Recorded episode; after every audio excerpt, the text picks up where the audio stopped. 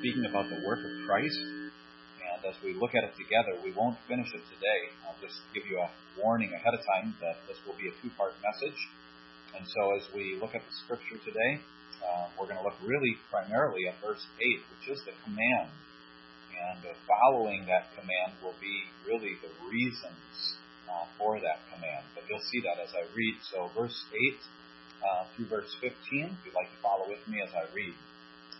It says, Beware lest anyone cheat you through philosophy and empty deceit according to the tradition of men, according to the basic principles of the world, and not according to Christ. For in him dwells all the fullness of the Godhead bodily, and you are complete in him, who is the head of all principality and power. In him you were also circumcised with a circumcision made without hands, by putting off the body of, sin, of the sins of the flesh by the circumcision of Christ, buried with him in baptism, in which you also were raised with him through faith in the working of God, who raised him from the dead. And you, being dead in your trespasses and the uncircumcision of your flesh, he has made alive together with him, having forgiven you all trespasses having wiped out the handwriting of requirements that was against us, which was contrary to us, and has taken it out of the way, having nailed it to the cross. Having disarmed principalities and powers, he made a public spectacle of them, triumphing over them in it. I've entitled the message, Beware, or you will be cheated. And that is really what you have in this text today.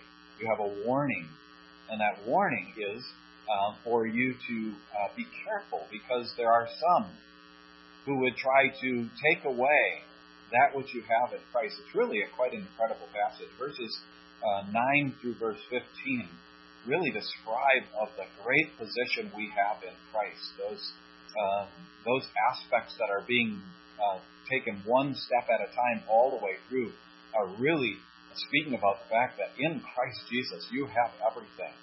And so adding to it or or taking away from it would distract detract from what you actually have in Christ, the riches and the treasure that are ours in Christ Jesus. So you can't miss that as as we look at this together. And so beware lest you be cheated.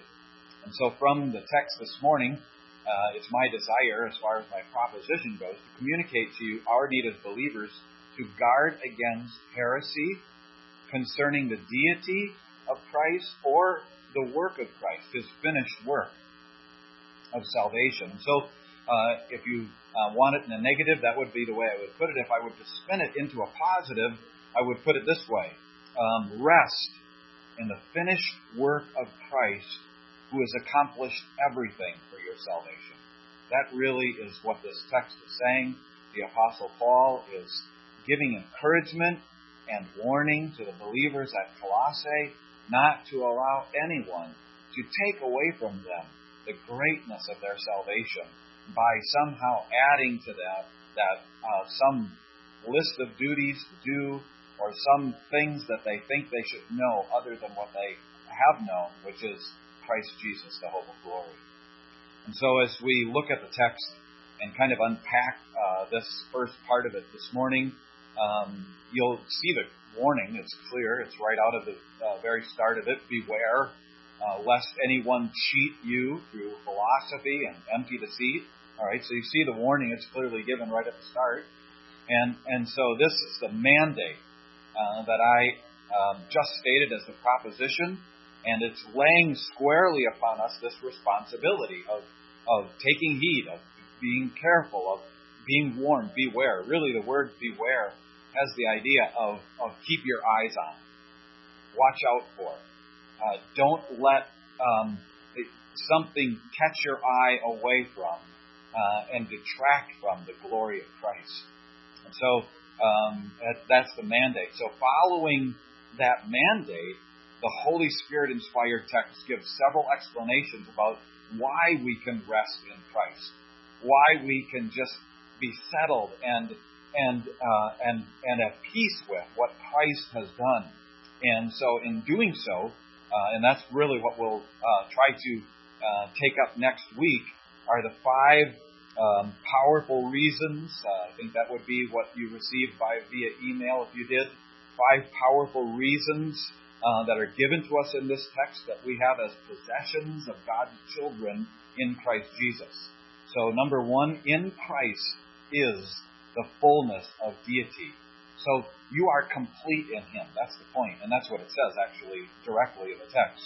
And so in Christ is the fullness of the Godhead, and you are complete in Him. Secondly, in Christ is the fullness of authority. Following being in complete in Him, you see that it says that He is the head of all principalities, of all powers.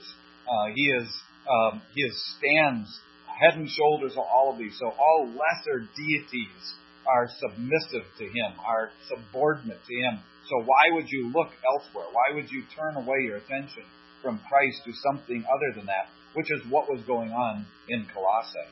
Thirdly, in Christ is the fullness of the Spirit. And we'll develop this, but when it talks about uh, being circumcised with a circumcision made without hands, it's speaking really about the sanctifying work of the Holy Spirit who comes in our life as a believer and ultimately continues to do that work. So we'll develop that. But the, the point is that you are sanctified in Him. Uh, fourth, uh, in Christ is the fullness of life. Um, you are raised with Him.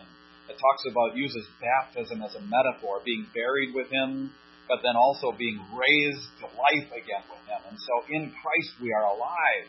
And that is pictured in um, believer's baptism as it is in this text here. And then finally, and certainly not um, in any way less than the others, is that is in Christ is the fullness of forgiveness. The, the latter part, the last few verses of this text that talk about the fact that Christ were forgiven all of our trespasses, uh, that He has taken them all out of the way, that He's nailed them to His cross, uh, these are glorious statements uh, as believers that we can just uh, take our, our, our any of our anxieties or our cares or our frustrations or our failures and just come to the cross and see that it's all been nailed there. It's settled. It's a done deal. And we cannot add to, nor in any way um, uh, have uh, an effect of doing anything beyond what Christ has already done for our salvation. All right. So we're going to take a little time again, uh, just sketching the background so that we're all clear on where this head is, is headed and how, how this text is flowing, and then just work through verse 8 today. It might be shorter, but I'm not going to promise anything. All right? So, uh, first, as, as we just kind of think of the text, as I mentioned uh, last week, uh, this uh, is really kind of the beginning of a new section, and actually beginning in verse 4 of chapter 2 all the way through verse 6 of chapter 4 is uh, what we would um, link together as one complete section. It's the main body of uh, this epistle to the Colossians. Uh, the previous section was Paul uh, describing his ministry, and in particular, why he was in jail, why he was suffering for the name of Christ. And so uh, that was the previous section. And so as we come in here, now he is really addressing uh, somewhat of what the letter was written for in the first place. Epaphras, who is their pastor, had come to him and expressed concern about uh, a heresy that was moving in the area. And so, not only in this church in Colossae, but also the church in Laodicea and Pergia, which were a triad of cities in that region, uh, there was a, a heresy that was kind of moving in. And this part of the epistle really is addressing that heresy there isn't a lot, as I said last week, outside of this epistle. So this section really kind of uh, helps us understand what that heresy was about. And you'll notice uh, that at times it sounds Jewish, and at other times it sounds uh, Greek. And that really is what it was. It was some kind of uh, sect of people um, that were drawing from the culture around them and the diaspora and uh, and so some had thought that it was an incipient form of Gnosticism. It might be, um, but whatever it was, it included some aspects of Greek um, uh, knowledge and and worship, and also some aspects of Jewish uh, or Judaism. And so uh, that's the general area of the letter that we find ourselves in. And the first few verses we looked at last week, verses 4 through 7, and uh, that too had a warning that we wouldn't be caught with persuasive language or words that would um, that would draw us away from Christ. And here in the second part of it, uh, we have uh, this second warning, which we already read: uh, Beware uh, lest someone would take you away or cheat you um, through deceptive uh, means, one or another. Okay, so either philosophies or deceitful lies, uh, whatever that would be. And so as you uh, look at this text, you see uh, this is a part of that. And then the last section of this warning will be verses 16 through 23, which will actually deal with the actual works of those religious um, uh, deviancies uh, what they were trying to force upon the people at Colossae to be become spiritual, if you would. And so that's kind of the, the flow of the text. Uh, that's what's going on, and uh, so we'll take some time and look at this. As I thought of introducing uh, what's going on in the text, uh, this probably is not the best introduction, um, but nevertheless, it's where my mind went, and it might kind of reveal how uh, my mind works, which may alarm some of you. Um, but anyway, uh, I thought of as as as I was a young man, child, adolescent age, we used to play King of the Hill all the time. That was one of the games. Uh, of course, if you live in northern Wisconsin uh, with large snowbanks uh, during recess, that was um, kind of a fun game to play. And so all our buddies and classmates would go out, and you would fight for that top position uh, to be at the top of the hill. Our family home actually uh, had a river running through the property, and uh, and so in the summertime we played a similar game. It was King of the Raft, and uh, and so we had a raft that was in the middle of the river, uh, and uh, we would work uh, hard to be the person on top of the raft, and everybody of course was against you. Uh, the game is simple enough. The person at the top, whether the top of the raft or the top of the hill or wherever have you, uh, was the king, and everyone else was against the king, and everyone was trying to dethrone the king. Generally speaking, no one remained king very long because it was you against everyone else, uh, and there were a lot of rivals. So um, you couldn't really enjoy that position very long.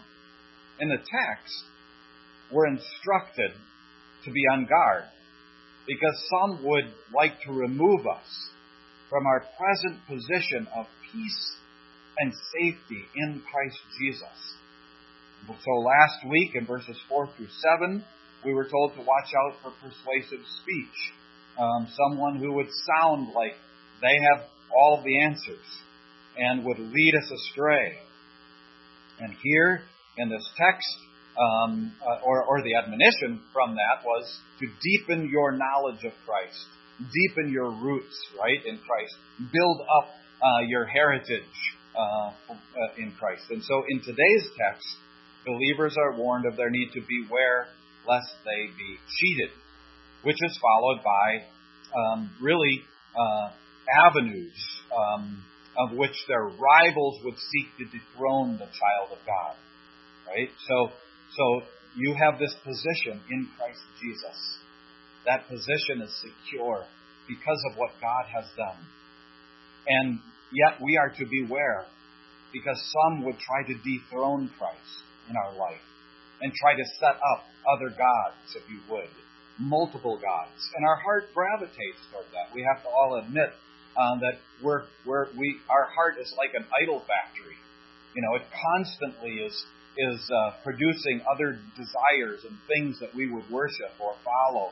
And so um, it's not that the problem is just out there, the problem is inside of us. And so in this text, we're encouraged um, and this time, not because of cunning arguments or persuasive words, but other tactical ways are disguised with a mixture of both Jewish and pagan uh, ideas. Ultimately, the warning is referring to what we would call syncretism. Uh, it's not ultimately um, attacking Christ, it's adding to what Christ has done. Or, if you would, adding cultural aspects or other religious aspects into Christianity. And so it's syncretism. Syncretism is the blending or the merging or the amalgamation of different religious beliefs and practices or other worldviews. Now, we're going to spend some extra time in the introduction working through this warning and, and what was going on in Colossae because it's, it's, I think it's a relevant concern. I think that's always something that as a church, uh, that as Christianity at large, there is constantly this battle that we have to protect the, the gospel of Christ from uh, the, the worldviews that are around us being added to or brought into it or somehow change what we have. And so the old adage, if you would, you can, if you can't beat them, join them, is one that our adversary uses effectively, right? Uh, he knows he cannot dethrone Christ. He knows that he cannot pry you out of God's hands, right? John chapter 10, verses 27 through 30, right? That passage uh, where it speaks specifically my sheep hear my voice. I know them. They follow me. I give to them eternal life. And no one will be able to pluck them out of my hands. And my Father, who is greater than all, um, has, has us in his hands as well. And so you can go to that text. And so nothing can pull you away if you know Christ as your Savior. Nothing can take away that which you have in Christ. But Satan would love to take away the joy and the peace and the rest that you have in knowing Christ Jesus. And so um, he would love to mix or divert our faith and, and our affections by mixing and merging truth with error. If this does not work, he seeks to sidetrack the Christian um, from his present position of grace and incrementally adding or attaching um, things that take away from the finished work of Christ. This is the warning that the Apostle Paul is giving to us, and it's one that we, we too need to take heed. This isn't just something in Colossae. This is something in our culture. This is something that we have to be, be careful of. And I would love for you all to be here so that I could be interacting with you on because this would be a great place to talk about how have uh, different churches, how is our culture trying to force us into um, adding to the Christian message that which is not true of what it is. And so, um, as we break down verse 8, we find three important aspects of this warning. And so, in verse 8, there are the three different aspects of the warning. The first detail, if you would, is the effect or the why um, of this warning. Why? Because you'll be cheated. Well, what does that mean? We'll look at that in a little bit. The second effect uh, or aspect is the means, that is the how. So you have the why, you'll be cheated. The how is one will be um, cheated through philosophy or empty deceit. And then thirdly, or the final detail, includes the activity, how that all happens um, specifically, if you would, or the what um, in specific, according to the traditions of men, according to the basic principles of the world. And so you kind of see this worked out in verse 8. And so if you would follow with me, uh, we'll walk through those. So the first aspect, um, or the first uh, effect, if you would, is the why, the warning. You will be cheated. You will be cheated. The Greek word translated cheated means to take you captive as part of the spoils of war, if you would. It was used in warfare of taking people hostage and then later selling them as slaves, which is a fitting application to what the text is saying. You're free in Christ. You, you have no work that you have to do, right? In Christ Jesus, we're saved and secure based upon the work of Christ Himself and Him alone. And anything other than that would be slavery. Anything other that would would put us in bondage to something. And so that's the idea of this, of, of being taken hostage and then being sold as a slave, thus using them as booty. The warning then is to Christians who have who are free in Christ to be on the lookout, to be watchful for those who want to enslave you, to take away your freedom. This language used elsewhere uh, of the same thing that false teachers often do. But let me just say this: that uh, you know, growing up, uh, I uh, was growing up in a, in, a, in a teaching and a thought that I was somehow saved by my works. That uh, yes, Jesus died. Yes, he rose from the grave. Yes, um, he was born of the Virgin Mary. A lot of the truths that we would affirm as Christians, and yet um, I had to do certain things, to jump through hoops, if you would, to act a certain way, to live out certain things. And this is not what the Scripture teaches. For by grace you've been saved through faith, and that not of yourselves. It's the gift of God, not of works, lest anyone should boast. Salvation is never a work of man. I don't contribute to my salvation. We serve because we love. We don't serve so that we get. We don't have to appease God. We don't have to somehow satisfy Him um, for what we have done wrong um, or for how we have disobeyed. God has been appeased, propitiated in Christ. And we uh, cannot change um, that aspect at all. So service is a matter really of love and worship, not a matter of appeasing or changing God's mind about us in any way. As we move on then, uh, you know, we look at this and we find elsewhere in the scriptures where false teachers tried to really take advantage of people under their tutelage. So in Matthew 23, verse 15, Jesus warned. Uh, he said, Woe to you, scribes and Pharisees, you're hypocrites, for you travel land and sea to win one proselyte, and when he is won, you make him twice as much the son of hell as yourselves. They aren't helped by them. They, they go through all kinds of work to really um, take advantage of those who they have tried to go out and reach. In Galatians chapter 6, and this really has a, a direct connection to what's going on here. In Galatians 6, verses 13 through 15, it says, For not even those who are circumcised keep the law, but they desire to have you circumcised that they may boast in your flesh. So, what is their motive? That they can boast in these converts that they have brought uh, to Christ by having them circumcised. But God forbid, Paul finishes, that I should boast except in the cross of the Lord Jesus Christ, by whom the world is uh, has been crucified to me and I to the world. For Christ Jesus, for in Christ Jesus, neither circumcision nor uncircumcision avails anything but a new creation. And similarly, in, in 2 Timothy chapter 3, verses 6 and 7, there the apostle writes, For of this sort are those who creep into households and make captives of gullible women loading down with, loaded down with sins, led away by various lusts, always learning and never able to come to the knowledge of the truth. Again, the motive is what we're talking about. The motive. Leading away captive. Stealing away. Bringing into slavery.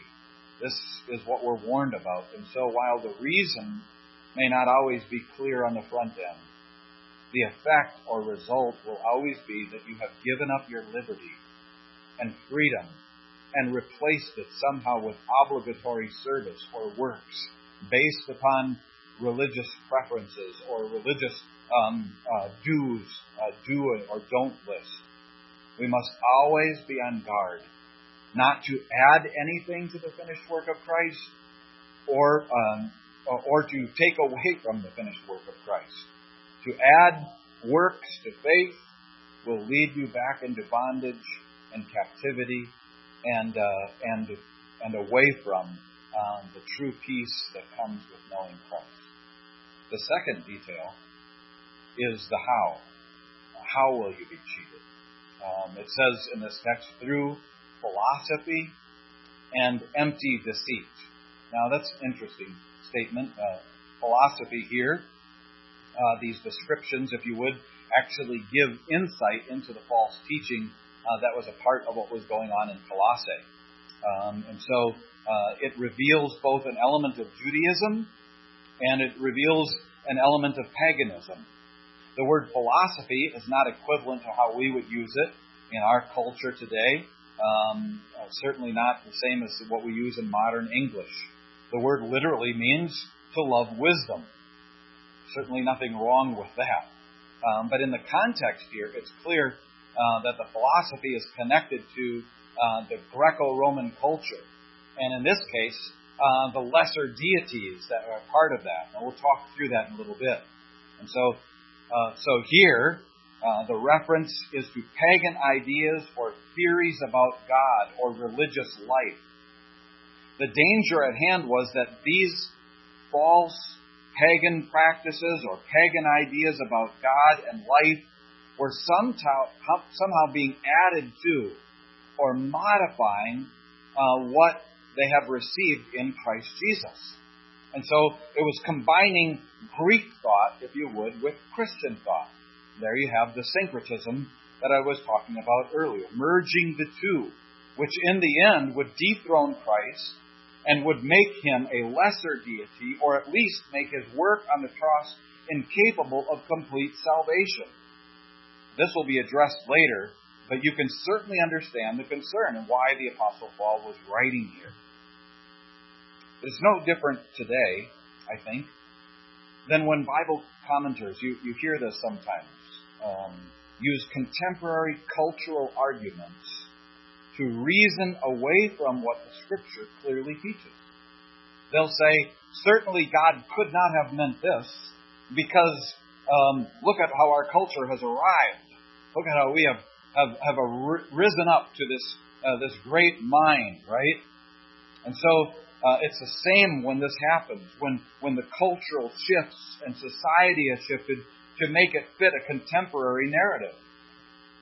No, we can't do that. Here, it's especially addressing those pagan ideas or pagan philosophies that would reduce Christ, dethroning him from who he is as a person, making him to a lesser deity, just one of many emanations of deity or of divine beings.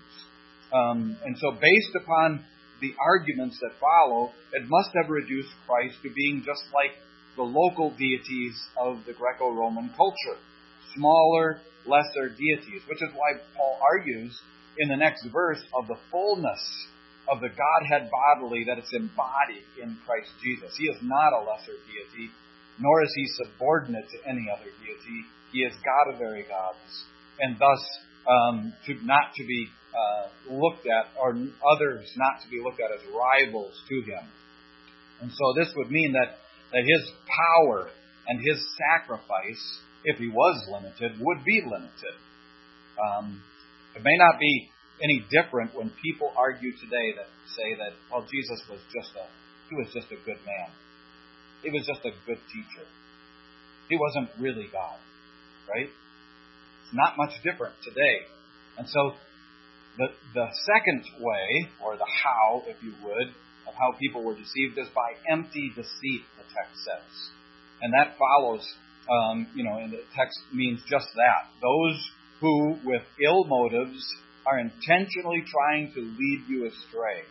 The connection here uh, to empty deceit um, is directly connected in the text to the traditions of men, which suggests it related to the Jewish side of the heresy uh, that was sweeping in. The apostle uses this sort of argument elsewhere in the New Testament um, but especially in the pastoral epistles. Note these verses. In Titus chapter 3 and verse 9, um, Paul writes there, But avoid foolish disputes, genealogies, contentions, and strivings about the law, for they are unprofitable and useless. in 1 Timothy chapter 6, verses 20 and 21, O Timothy, guard what was committed to your trust avoiding the profane and idle babblings and contradictions of what is falsely called knowledge by professing um, it some have strayed away from the faith. And then in 2 Timothy 2, verses 16 through 18, but shun profane and idle babblings, for they will increase to more ungodliness, and their message will spread like cancer.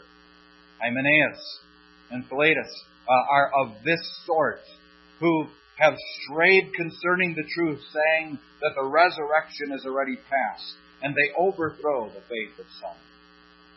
So here, um, this passage, in directing our thoughts of being careful for that which would be these endless dialogues about law keeping that would somehow drag you away from the finished work of Christ Jesus.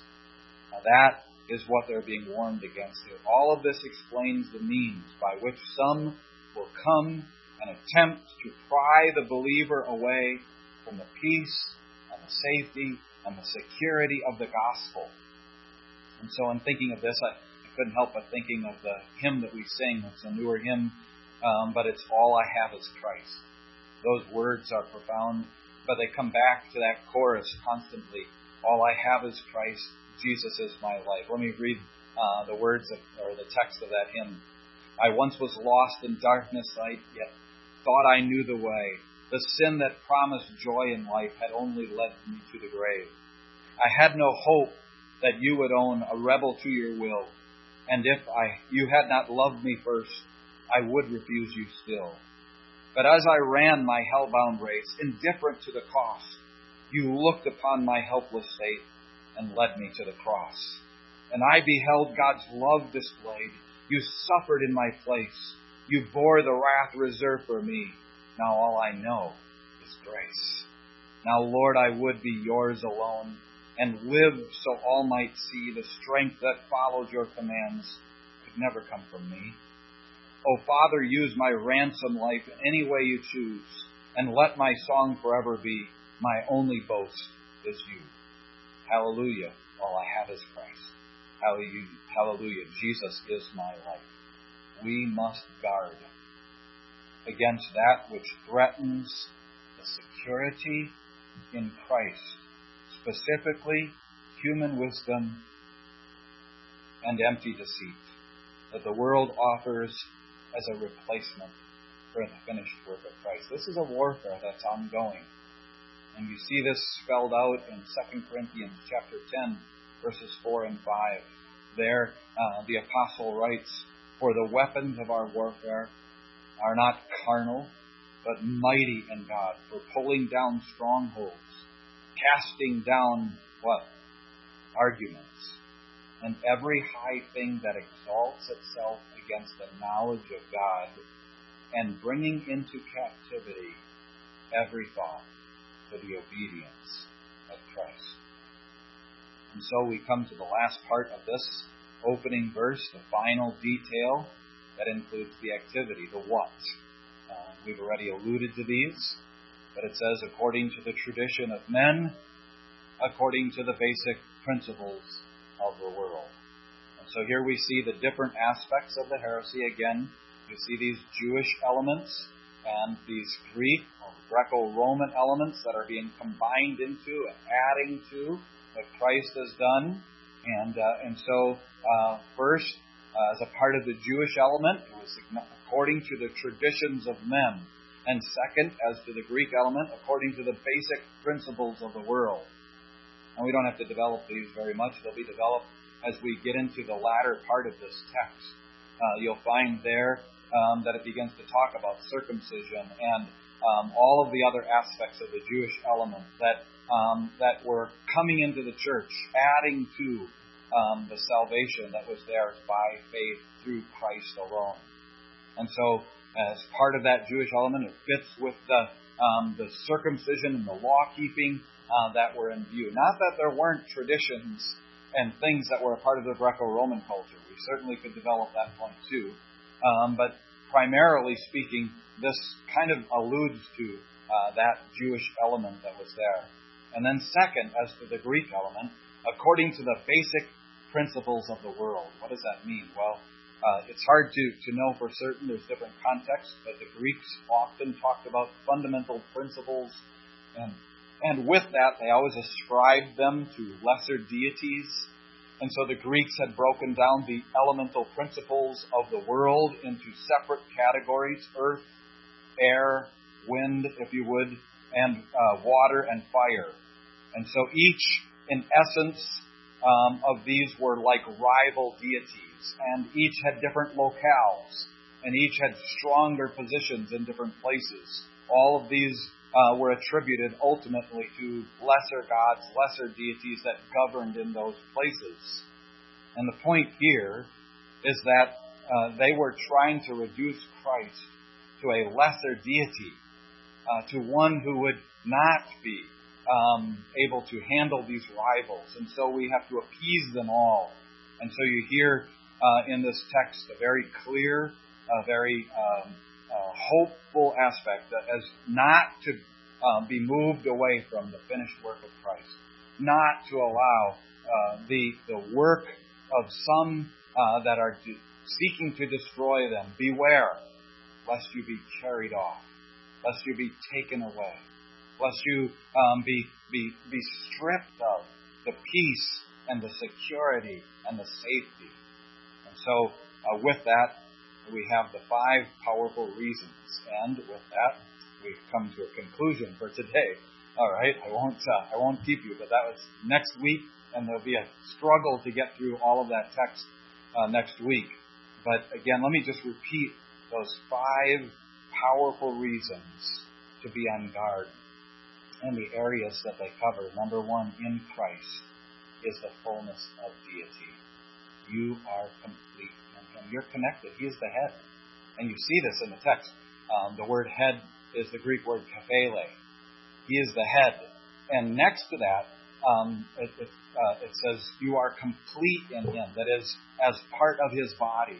Uh, you are connected uh, to Him, and uh, as a part of His body, you are complete in Him.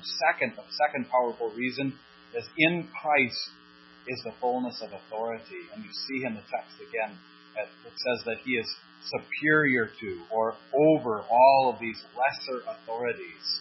And, uh, and it specifically uses those two words, arche and, um, oh man, the word just gone, but two words that speak of exousia. There it is. Uh, that speak of authority. It's not talking about his power in the sense of his latent ability. Certainly that's there as the fullness of God. But it's speaking about his authority. Christ is supreme. He is over all. I think of Romans chapter 8, where it says, Who can bring a charge against God's elect? Right? Who? There is no authority who can come and charge you with any degree of success because Christ has died and has risen. Right? It is, it is fixed upon him. Right? So Thirdly, then, is in Christ is the fullness of the Spirit. Um, you are sanctified in Him.